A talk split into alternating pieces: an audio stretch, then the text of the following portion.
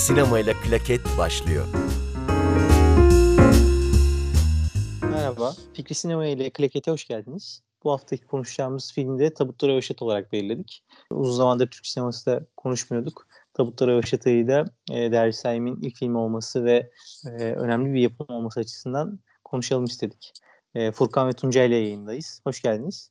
Hoş bulduk, merhaba. Hoş bulduk. Derviş Saim tabii 10 e, uzun metraj filmi olan önemli bir e, yönetmen. E, bu Tabutura Yaşatay'ı konuşurken de zaten kendisinden sıkça bahsedeceğiz.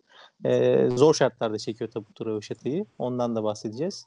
E, döneminin önemli bir yapımı, önemli oyuncular ve önemli bir yapımı. E, şöyle kısaca ben filmi anlatarak başlayayım. Tabii Ahmet Uğurlu'nun karakteri başrol bildiğiniz üzere. Ahmet Uğurlu e, sokakta yaşayan, e, ev barkı olmayan ve en büyük tutkusu araba çalmak olan e, bir evsiz aslında. Arabaları çalarak hem soğuktan korunmak için hem de gece arabaları kullanarak kendi hayatına renk atmak için e, yaşıyor diyebiliriz. Ama çoğunlukla tabii balıkçı teknesinde yaşayan, hayatını çalarak geçirmek zorunda olan bir evsiz. Tuncel Kurtiz'in canlandırdığı reis karakteri de e, çok yardımcı oluyor Ahmet Uğurlu'ya. E, Mahsun'a diyelim karaktere. E, Mahsun tabii özellikle Rumeli Hisarı'nı kendine e, ev ediniyor. E, orada da başından ilginç olaylar geçiyor. Birazdan onları da bahsedeceğiz. E, Furkan'la başlayalım. Sence nasıl bir filmdi abi Tabut, Tabut Röveşata? Tabut Röveşata filmi birçok unsuru e, içerisinde bulunduruyor anlatı olarak. Zaten filmin genre olarak geçtiği isim hani dram komedi diyor mesela. O da çok ilginç gelmişti bana. Neden komedi demişler diye acaba bir düşündüğümde e, filmin içerisinde işte Mahsun karakterinin araçlarına bakıyoruz işte çaldığı araçlar mesela itfaiye arabası çalıyor. Bunlardan bahsediyorlar işte belediye otobüsü çalıyor. Bir de ismi de burada bir absürt bir halde işte Mahsun Süper Titiz. Ee, bunda hatta hı hı. yakındaki arkadaşları araba kal- çalma konusundaki ustalığından dolayı Süper Titiz diyor. Fakat e, burada Mahsun karakteri tabi arabayı bir e, zevk uğruna çalmıyor aslında. Tamamen bir e, maddi olarak bir zorunluluktan. O da şöyle bir maddi yani arabayı çalıp zaten ertesi gün tekrar daha arabanın içerisinde temizleyerek olduğu yere bırakıyor. Ee, ve ısınmak için aslında arabayı çalıyor. Yani çok basit, primitif bir eylem. Hı. Çünkü e, Mahsun karakteri zaten filmin başında arkadaşı var. İsmini şimdi filmde hatırlamıyorum. Mahsun'un arkadaşı. İkisi İstanbul sokaklarında yaşayan berduş tipler hani evleri olmayan, yersiz yurtsuz, tek gayeleri hayatta ısınmak, yemek yemek ve yaşamlarını devam ettirmek. En basit haliyle hayatta kalmak. Tek gayeleri bu. Ee, ve arkadaşın ölümüyle başlıyor zaten film. Filmde zaten Tuncay Kurtiz'de Reis isminde bir balıkçı. Ee, o Mahsun'un elinden tutuyor. Fakat filmin sonlarına doğru işte onun da teknesini batırmasıyla artık tek kalıyor Mahsun. Ee, Mahsun karakteri üzerine biraz gidecek olursak hani Mahsun'u zaten biz film boyunca hep hikayeyi onunla beraber izlemeye başlıyoruz. Mahsun biraz hani isminden de geliyor biraz hani biraz Mahsun işte bir karakteri var. Hatta direkt ölüme yakın da bir karakter ama bir yandan da tekinsiz de bir karakter. Yani biz Mahsun'a seyir Mahsun'la seyirci arasında da bir soğukluk var. Bu da filmin bence ustaca yedirilmiş noktalarından birisi. Bir de ben şu, bu filmi için şöyle de bir okuma e, tabii yapıyorum ama bunu ilerleyen dakikalarda işte Tuncay'la falan konuştuktan sonra da açarız. E, o da şimdi Yeşilçam'dan modern Türkiye sineması yedi, yeni Türkiye sineması denilen bir şey var, akım vardır. İşte Nuri Bilge Ceylan, Derviş Sahin ve Şim Ustaoğlu Zeki Demirkubuz'la başlayan Reherdem'le falan bu e, türün ilk e, çarpıcı örneklerinden birisiydi Tabutlara ve Şata. Bir de filmin içerisinde bu bahsettiğimiz absürt veya komedi unsurları onu biraz şeyle yakınlaştırıyor ama e, Yeşilçam sinemasında da yakınlaştırdığı ufak noktalar var ama film daha çarpıcı, daha e, sert ve seyirciyi de daha sert bir şekilde etkileyen bir film o açıdan. İstanbul'un aslında bize karanlık noktalarını gösteren ve aynı zamanda da gerçek bir hikaye olmasıyla bu daha da karanlık ve hali bürünen bir film. Şimdilik bunları söyleyeyim. Ee, şöyle tabii dediğin doğru Yeşilçam'la yaklaştığı noktalar var ama en çok yaklaştığı nokta da imkansızlıkların olduğu kısım aslında. Filmin işte yapımcısı Ezel Ekay'la Derviş Sayım çok az maddi güçle ve Hah, evet. oldukça çok fazla imkansızlıkla Ha, çekiyor. Evet, onlara da değinmek lazım herhalde biraz. Hı hı. Zaten toplamda işte 24 gün falan sürüyor çekimler ama e, ellerindeki makara mı denir tam makara, adını evet. bilemiyorum ama makaranın da kısıtlı olmasıyla toplam 4 saatlik bir çekim yapabiliyorlar. Bunu bir buçuk saatine indirip kurguyla bu film ortaya çıkıyor. Dolayısıyla e, olabildiğince de kısıtlı imkanlarla çekilmiş bir film. Bu amatörlüğü hissediyor musun sence Tuncay filmde? Evet ben de onu eleştirecektim aslında. Filmde planlar çok kısa. Hani böyle doya doya bir İstanbul göremiyoruz. Ben ikinci izleyişimde fark ettim. Çok amatör duruyor. Sizin söylediğiniz sebeplerden olabilir tabii Furkan. Kayıttan önce söyledi gerilla usulü çekilmiş diye. Ben onu biraz açayım isterseniz. Hani şöyle e, film çekilmeden önce işte belli bir negatif sayıları var. Negatifte işte 35 mm, 16 mm işte bu analog işte makara az önce. Ahmet'in söyledi. Belli bir adet var ve e, örneğin planı akıtmak gibi bir lüksleri yok hani. Çünkü her kullanılacak bir e, saniye ya da dakika onlar için bir e, maddi unsur olarak karşımıza çıkıyor. Kullanılan hemen hemen her plan aşağı yukarı zaten çekilen her plan aşağı yukarı kullanılıyor. Kurguda zaten büyük bir iş çıkıyor ve bazı sahnelerde de örneğin İstanbul'daki Mahsun'un şehir içerisinde dolaştığı yerlerde e, risk almamak adına biraz gerilla usulü çekiyorlar. Burada kameramanın da bence başarısı var. Aslında filmin eksikliği var ama filmin şimdi biz yapılma hikayesinde bildiğimiz için burada büyük bir ustalık da devreye giriyor gibi bir durum var. Hani bu kadar yoklukta böyle bir e, film çekmek bence büyük bir iş bu açıdan. Kurguda tabii onu da ekleyelim. Hani Mustafa Preşavan'ın da önemli bir başarısı var. Onun e, kesip biçmeleriyle de zaten hatta Antalya'da Altın Portakal'da en iyi e, kurgu En iyi kurgu ödülünü alıyor evet. Yani 96'daki Var. Altın Portakal'dan 4 ödülle dönüyor zaten film. En iyi film, en iyi senaryo ve Ahmet Uğurlu'nun da Evet, işte Evet. başrolde olduğu en iyi erkek oyuncu da alıyor. Kamerayı bile ödünç olarak çekiyorlar film yani öyle bir. Aslında film Evet. hikayesiyle filmin çekiliş hikayesi de birbiriyle örtüşüyor bu anlamda. Oradaki Mahsun'un artık imkansızlıklarla boğuşmasıyla e, filmin çekilirkenki imkansızlıklarla boğuşması da benziyor bir yerde. Tuncay'ın tabii lafını bölmüş olduk ama şöyle tekrar pas atayım o zaman. Tam bir 90'lar filmi ama değil mi Tuncay? Yani dönemini iyi yansıtan bir e, arka planı var. Evet Furkan biraz bahsetti. O yeni Türkiye sinemasını biraz konuşalım. Hı hı. 96 yılında Eşkıya filmi de vizyona giriyor aynı anda. Eşkıya e, biraz daha gişe filmleri tarafını temsil ediyor yeni Türkiye sinemasının. E, Tabutta Röfşata ise festival filmlerinin sanat sineması tarafını temsil ediyor. O açıdan bir başlangıç olarak önemli bir sene 96 senesi. Bu iki film de önemli o açılardan. İşte Furkan saydı Nuri Bilge Ceylan, Zeki Demirkubuz, Yeşim Ustaoğlu ve Erdem de alınıyor bazen aralarına ama o, o daha Fransız sinemasına yakın sanırım. Onu ben e, kişisel olarak katmam herhalde. Hı hı. Bir e, bu yeniliği biraz konuşalım isterseniz. Hani neyi yeni? Daha düşük bütçeyle daha farklı hikayelerin olduğu bir biraz buradan senaryoya girebiliriz. Hı hı. Bir gazete haberi gibi gerçekçi bir hikaye. En iyi senaryo ödülünü almasında hakkı tabii ki. Gerçekçi bir hikaye. Biraz sosyal gerçekçi tarafı var.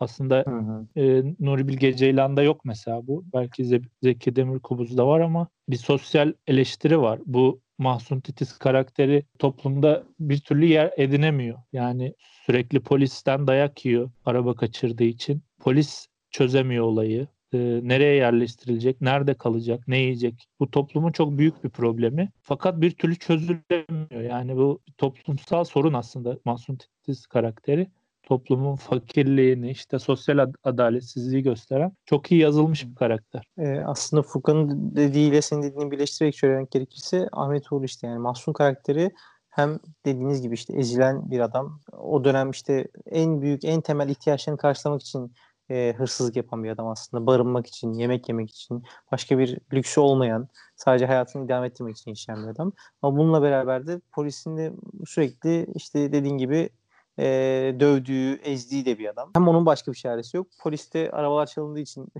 üstüne gidiyor ama sonuçta Mahsun aslında e, bayağı bir şeyi yansıtıyor o dönem için. O dönemin Türkiye tü- insanlarını hatta o dönemin İstanbul insanlarını iyi anlatan bir karakter.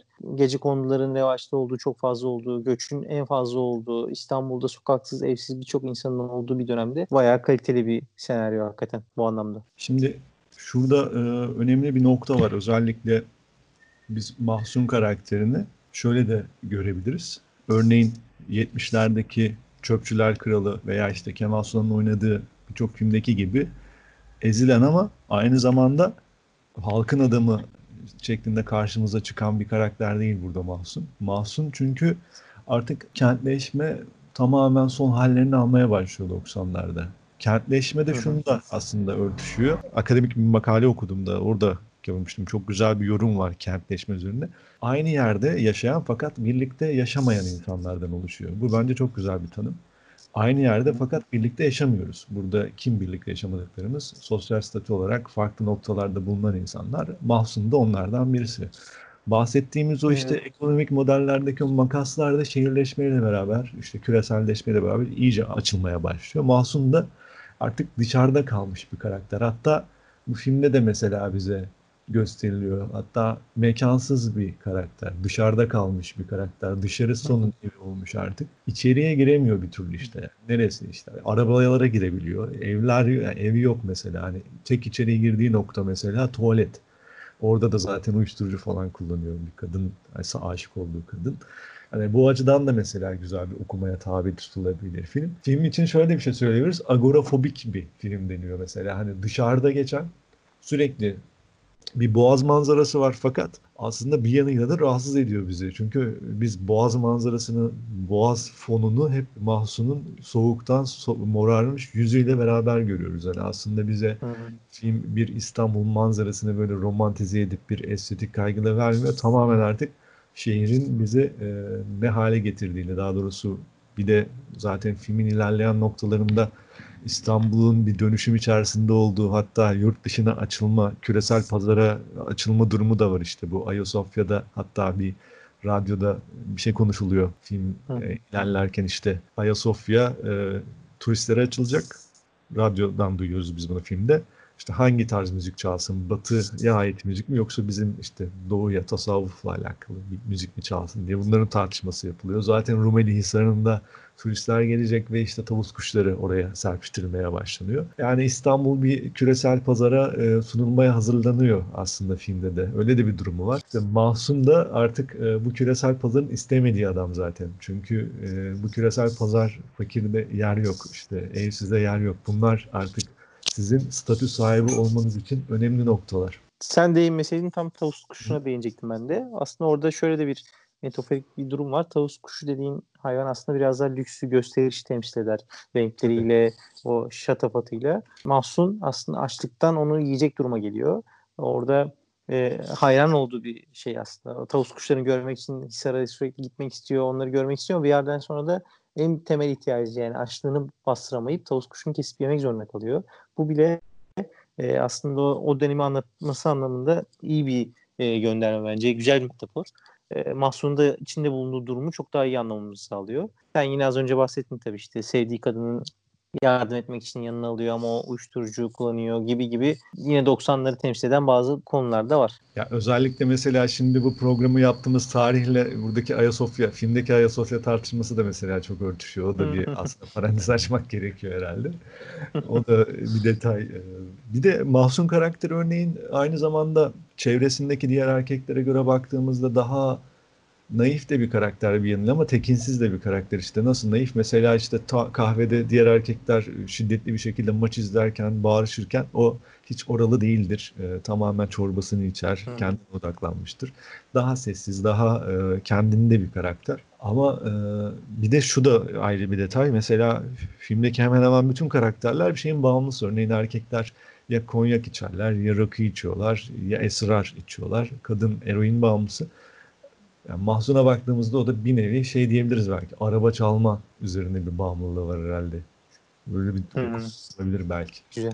Mahsun'un ama tabii ben yine şey katılıyorum burada. Naif bir karakter. Duygusal, içe kapanık bir karakter. Yani her şeyi yaptığı birçok şey tabii hem aşkından hem ihtiyaçlarından yapıyor dediği, dediğimiz gibi.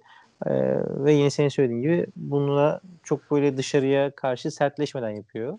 Her yaptığını. Hep içinde yaşıyor bir şeyleri. Bu anlamda da Mahsun hep de ezilen bir karakter haliyle. Yine Tuncay'a dönüyorum o yüzden. Hani o ezilen karakter demişken e, Ahmet Uğurlu'nun oyunculuğuyla Tuncay'a dönüyorum. Evet çok Buyur, buyur. başarılı oyunculuğu. Hani söyleyecek çok bir şey yok. Furkan'ın dediği gibi o İstanbul'un soğuğunu yüzünde görüyoruz. Çok masum bir karakter. Ünlü bir ama arkadaşları iyidir repliği var. Çok sevilir. Hatta uykusuzda bir köşe vardı sanırım. Hatırlar mısınız bilmiyorum. Yok. Güzel bir repliği de var orada. Biraz görüntü yönetiminden bahsetmek isterim. Furkan şey Hı. demişken hani İstanbul'u izliyoruz ama hoş bir İstanbul değil.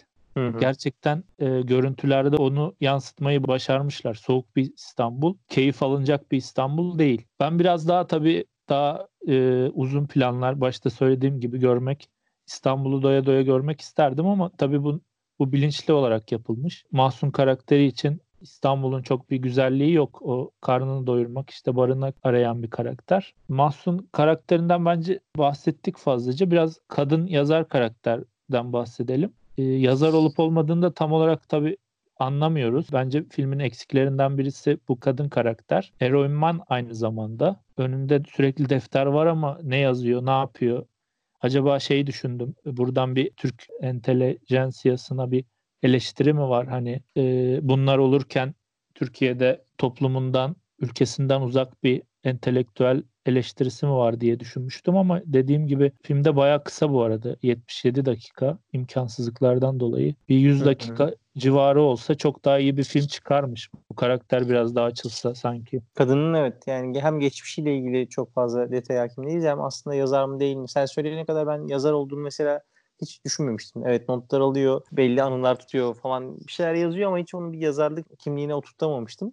Ama sen söyleyince de mantıklı geldi. Bir yandan o uyuşturucu bağımlılığı ama yazmaya çalıştığı şeyde belki bir hikayesi, bir romanı onu da bilemiyoruz. Altı o, o anlamda dolmamış bir karakterdi. Tabii filmde e, önemli şöyle bir şey de e, konuşalım. Tuncel Kurtiz'in varlığını da konuşalım. E, Tuncel Kurtiz'in yani 90'lardaki rol aldığı en önemli yapımlardan bir tanesi. Onun oyunculuğunun, onun yine ses tonunun, onun varlığının da filmi büyüttüğünü düşünüyorum. Balıkçı reis olarak Mahsun'un üstünde duran bir abi, bir baba gibi. O karakterine de çok uyumlu bir e, oyuncu Tuncel Kurtiz. E, onun varlığı da önemli. Ama yine e, tüm karakterlere baktığınızda Mahsun dışındaki her karakter için kadına söylediğim şeyi söyleyebiliriz. Biraz da altı dol- doldurulmamış karakterler. Yani reisin de geçmişiyle ya da varlığıyla ilgili çok fazla bilgiye sahip değiliz aslında. Ben mesela size e, şunu sorabilirim belki filmden de hareketle. Az önce bahsettiğim işte bu halk adamından artık mahsuna dönüşmüş bir durum var. Yani özellikle Türkiye sinemasında da biz artık hani o Kemal Sunal'daki o Kapıcılar Kralı veya o tarz filmlerdeki ezilen ama e, bir şekilde de halkın ne derler ona bütün bir kesimini kucaklayan karakterleri mesela göremiyoruz özellikle 90'lardan sonra. Bu sinemada değil aslında bence hayatta da böyle bir hale bürünmüş durumda. Bunu nasıl okuyabiliriz sizce? Buna yorumlarınız ne olabilir onu merak ediyorum. Ee, ya ben şöyle söyleyebilirim. Tabii İstanbul'un nüfusunda gittikçe artışı, göçün de yükselmesi, yine az önce söylediğim gibi işte İstanbul'da o gece konularının artması ve hayat pahalılığıyla beraber o kapitalist düzeninde iyice artık oturması, özel, özellikle özel döneminde hani sevilir ya da sevilmez fark etmez ama e, paranın daha çok kıymete bindiği dönemler. E, dolayısıyla e, ezilenin daha çok ezildiği dönemler. O yüzden Mahsun gibi bir karakterin 90'lardaki bir filmde izlememiz daha normal. Tabii ki 60'lar 70'ler çok zor. İşte o her zaman söylenen yağ kuyrukları falan anlıyorum. Çok zor zamanlar ama İstanbul'un içinde bulunduğu dönüşümle Mahsun karakterinin olduğu kısmın 90'lar olması çok normal. Daha fazla da bu karakterlerin artması, artması yine normal. Ee, ben böyle bağlayabiliyorum. Kemal Sunal filmlerinden bahsediyorsun sanırım. E, Tabii, halk tabii. kahraman. Evet, oradan e, öyle bir imgeden Evet. Mahsun gibi karakterlerin yoğunluğa dönüştüğü bir imge geçiş oldu 90'larda. Şimdi mesela daha farklı bir kırılım var ama özellikle 90'larla 2000 başlarında falan bu çok daha fazla Mahsun karakteri. Bunu yeni Türkiye sineması üzerinden okuyabiliriz. İşte o yenilik de zaten toplum sorunlarından biraz bireyin sorunlarına geçişte görülebilir. Sosyal gerçekçi film dedim ama Demir Kubus, Ceylan filmlerini düşünürseniz bu Derviş Zaim'in filmi herhalde en topluma en sert eleştiri getiren filmlerden birisi herhalde. Ee, daha çok bireyin sorunlarına odaklanıyor yeni Türkiye sineması.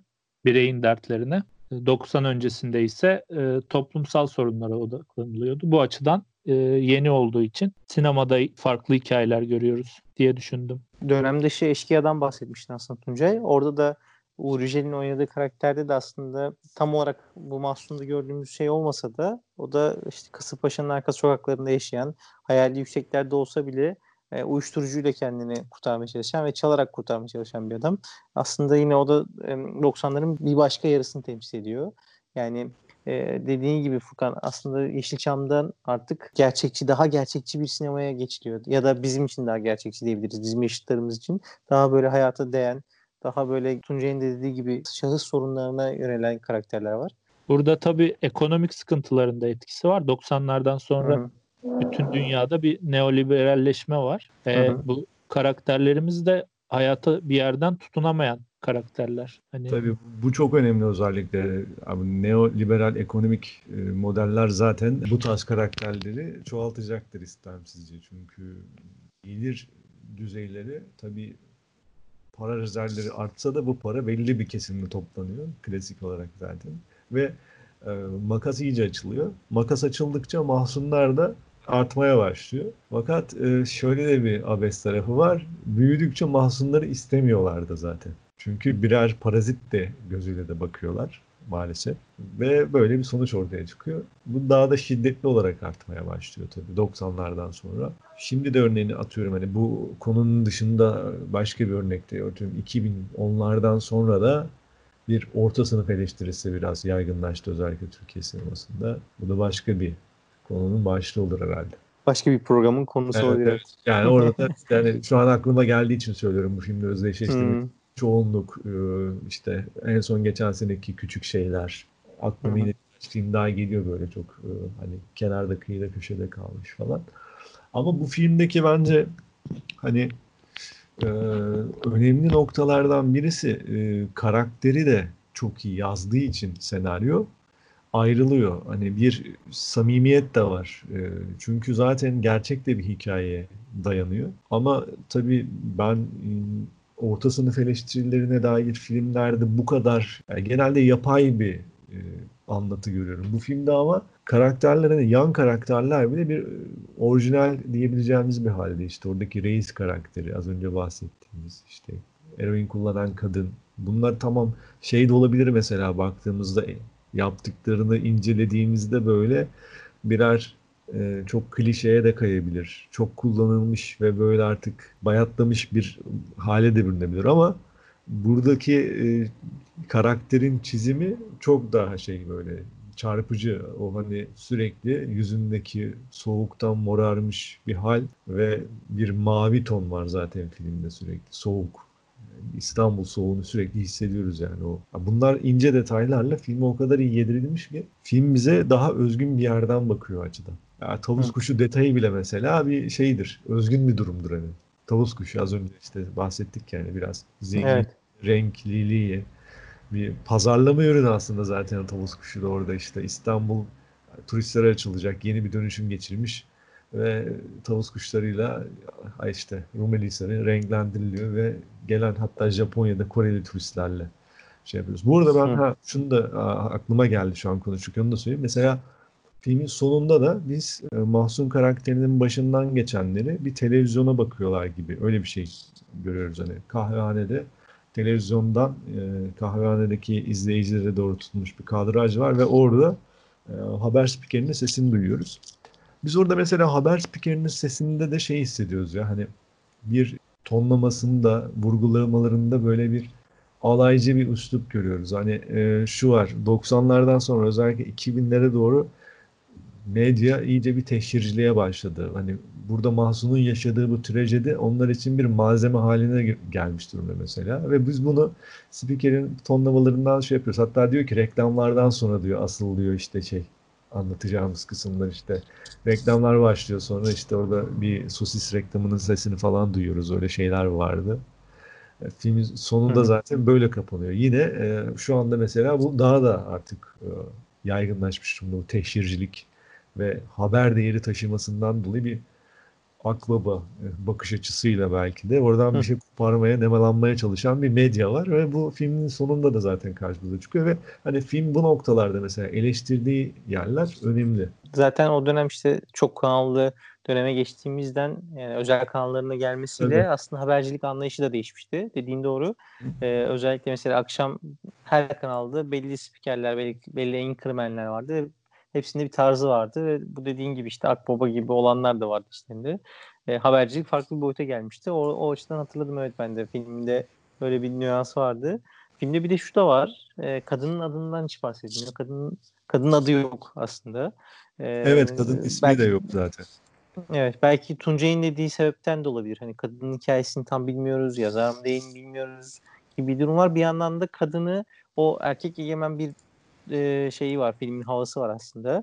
Aa, İşte reisten aslında mahsuna kadar erkeklerin hakim olduğu bir e, topluluk. Onun içine de çok giremeyen bir karakter kadın. E, girmek de istemiyor ayrı tabii ama e, yani kadının orada bir yeri de yok. E, belki acaba burada o yine İstanbul'un gelişmesi, Türkiye'nin gelişmesiyle kadının yeri de e, göndermesi de yapılmış olabilir mi sizce? Orada şöyle de bir durum açığa çıkıyor. Ee, kadının e, yeri var mı? Olmak ister mi? Bunlar zaten önemli bence. Hı hı. Olmak istemez muhtemelen çünkü olmak isteyeceği bir durum da orada yok hani. Yani reislerin ortamı da Hı hı. mesela çok cazip değil veya bizim karakterimizin durumu da çok şey değil. Kadın zaten bir yandan fahişelik de yapıyor. Eroin bağımlısı. Bunu sağlamak için kullandığı maddeleri sağlamak için. Yine aslında burada e, dışarı atılmış bir karakter var yine toplum tarafından. Ezilmeye çalışan, yok edilmeye çalışan belki bu sert de ifadeler de kullanılır. Böyle bir kadın karakter var. Hani erkek egemen zaten şöyle hani toplumun bu kesimlerinde hani dışarıda kalan berduş diyebileceğimiz ultra fakir veya ultra artık fakirleşmiş kesimlerinde kadınların hayatta tutunma olasılığı daha da e, zor oluyor. Orada şöyle de bir şey oluyor tabii. Bir kadın olarak daha tehlike altındasınız hani. Bu erkekler tarafından da bir tehlike altındasınız hani. Erkeklerle beraber orada bulunması. Realiteye de pek uymuyor açıdan ama film buna girmiyor zaten hani bunu o noktada. Bu sadece benim dışarıdan bir okuma. Öyle bir şey söyleyebilirim. Tuncay e, sen istersen. Ben çok öyle düşünmedim. Çünkü kahvehanede yaşayan, oturan bir kadın karakter. Ha, gerçi o da Aslında- vardı. Bak şimdi hatırladım evet. Doğru. Aslında ya, erkeklerin arasına girmekten çok çekinmeyen bir kadın karakter. Çok da Doğru. umursamıyor. Ben öyle bir eleştiri olarak okumadım. Ha, doğru doğru. O, ben bak onu tamamen unutmuştum ya. Hani e, kahvehanede çorba falan içiyordu galiba. Öyle şeyler de vardı. Yok doğru kahvehanede ya da işte o an kıraathane ya da kafe ne derseniz orada yazısını zaten orada yazmaya çalışıyor. İşte orada karnını doyuruyor. Hatta oranın tuvaletinde Ahmet Uğurlu ile tanışıyor falan. Hani o, o öyle ama hep bir sessiz, hep kendisini anlatmayan, hep onlardan da uzak ya bir yandan da hani e, yazamıyor bile orada ya da nasıl diyeyim kendisini hiç neredeyse ifade etmiyor.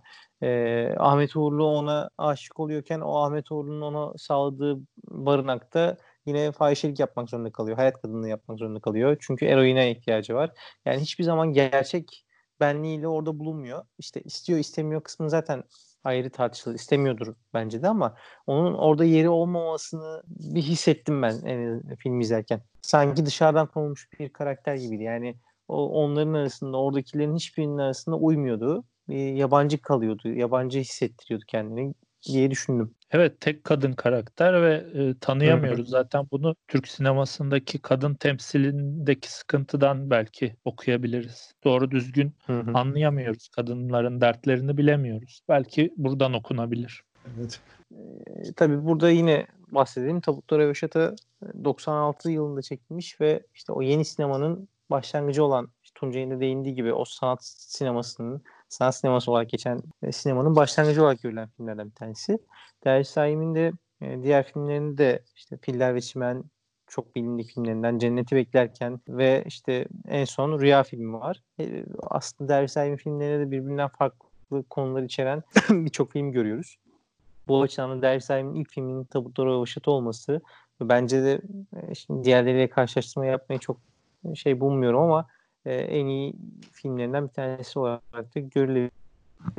e, o Der Saim'in de sinemaya kazandırılması anlamında önemli bir film. Bu açıdan 96 yılını da önemli bir yıl olarak görebiliriz diyorum. Ben bu arada Tabutta Roşata'yı as buyur bu abi. film için şey bile diyebilirim ya. Türkiye sinemasındaki en iyi ilk film diyebilirim ya. Gerçekten. Bir ilk film üstünde bir şey yapıyor bence burada. Yani diğer ilk filmlere baktığımda yönetmenlerin işte sanat sineması yönetmenlerin çok daha üstte konum- konumlanıyor Tavuklar Röveşata. Yani bir yönetmenin Doğru, en iyi filmi çok ilk son- filmi yani öyle bir durum var yani Derviş Saim için. Doğru. Ee, Birçok yönetmen de sonraya doğru kendini geliştirdikçe hatta bütçe ve imkan buldukça daha iyi filmler çektiğini görüyoruz ama Derviş Saim Tabutlar Röveşata ile kendi filmografisinin neredeyse en iyi filmini yapıyor. Ee, ve o kısıtlarla, o imkansızlıklarla dediğin doğru. Bu açıdan yani şeye Derviş Saim'e saygı duyuyoruz tabii bu anlamda. Bir yandan da biraz eleştirmiş oluyoruz sonrasındaki filmografisini. Ama e, biz Tabutlar Röveşata'yı genel anlamda seviyoruz. Her ne kadar Tuncay'ın söylediği eksiklikleri e, görsek de e, izlenebilecek bir film. İzlenebilecek demek bile haksızlık hatta. izlenmesi gereken bir film diye lanse edebiliriz. E, biz o dönem için özellikle Ahmet Uğurlu'nun oyunculuğuyla özellikle yine o dönemi yansıtan e, senaryodaki trikleriyle mutlaka izlenmesi gereken bir yapım olarak söyleyebiliriz. E, teşekkür ederim. Ağzınıza sağlık. Güzel bir program oldu. Ben teşekkür ederim. Tamamdır. Görüşmek üzere.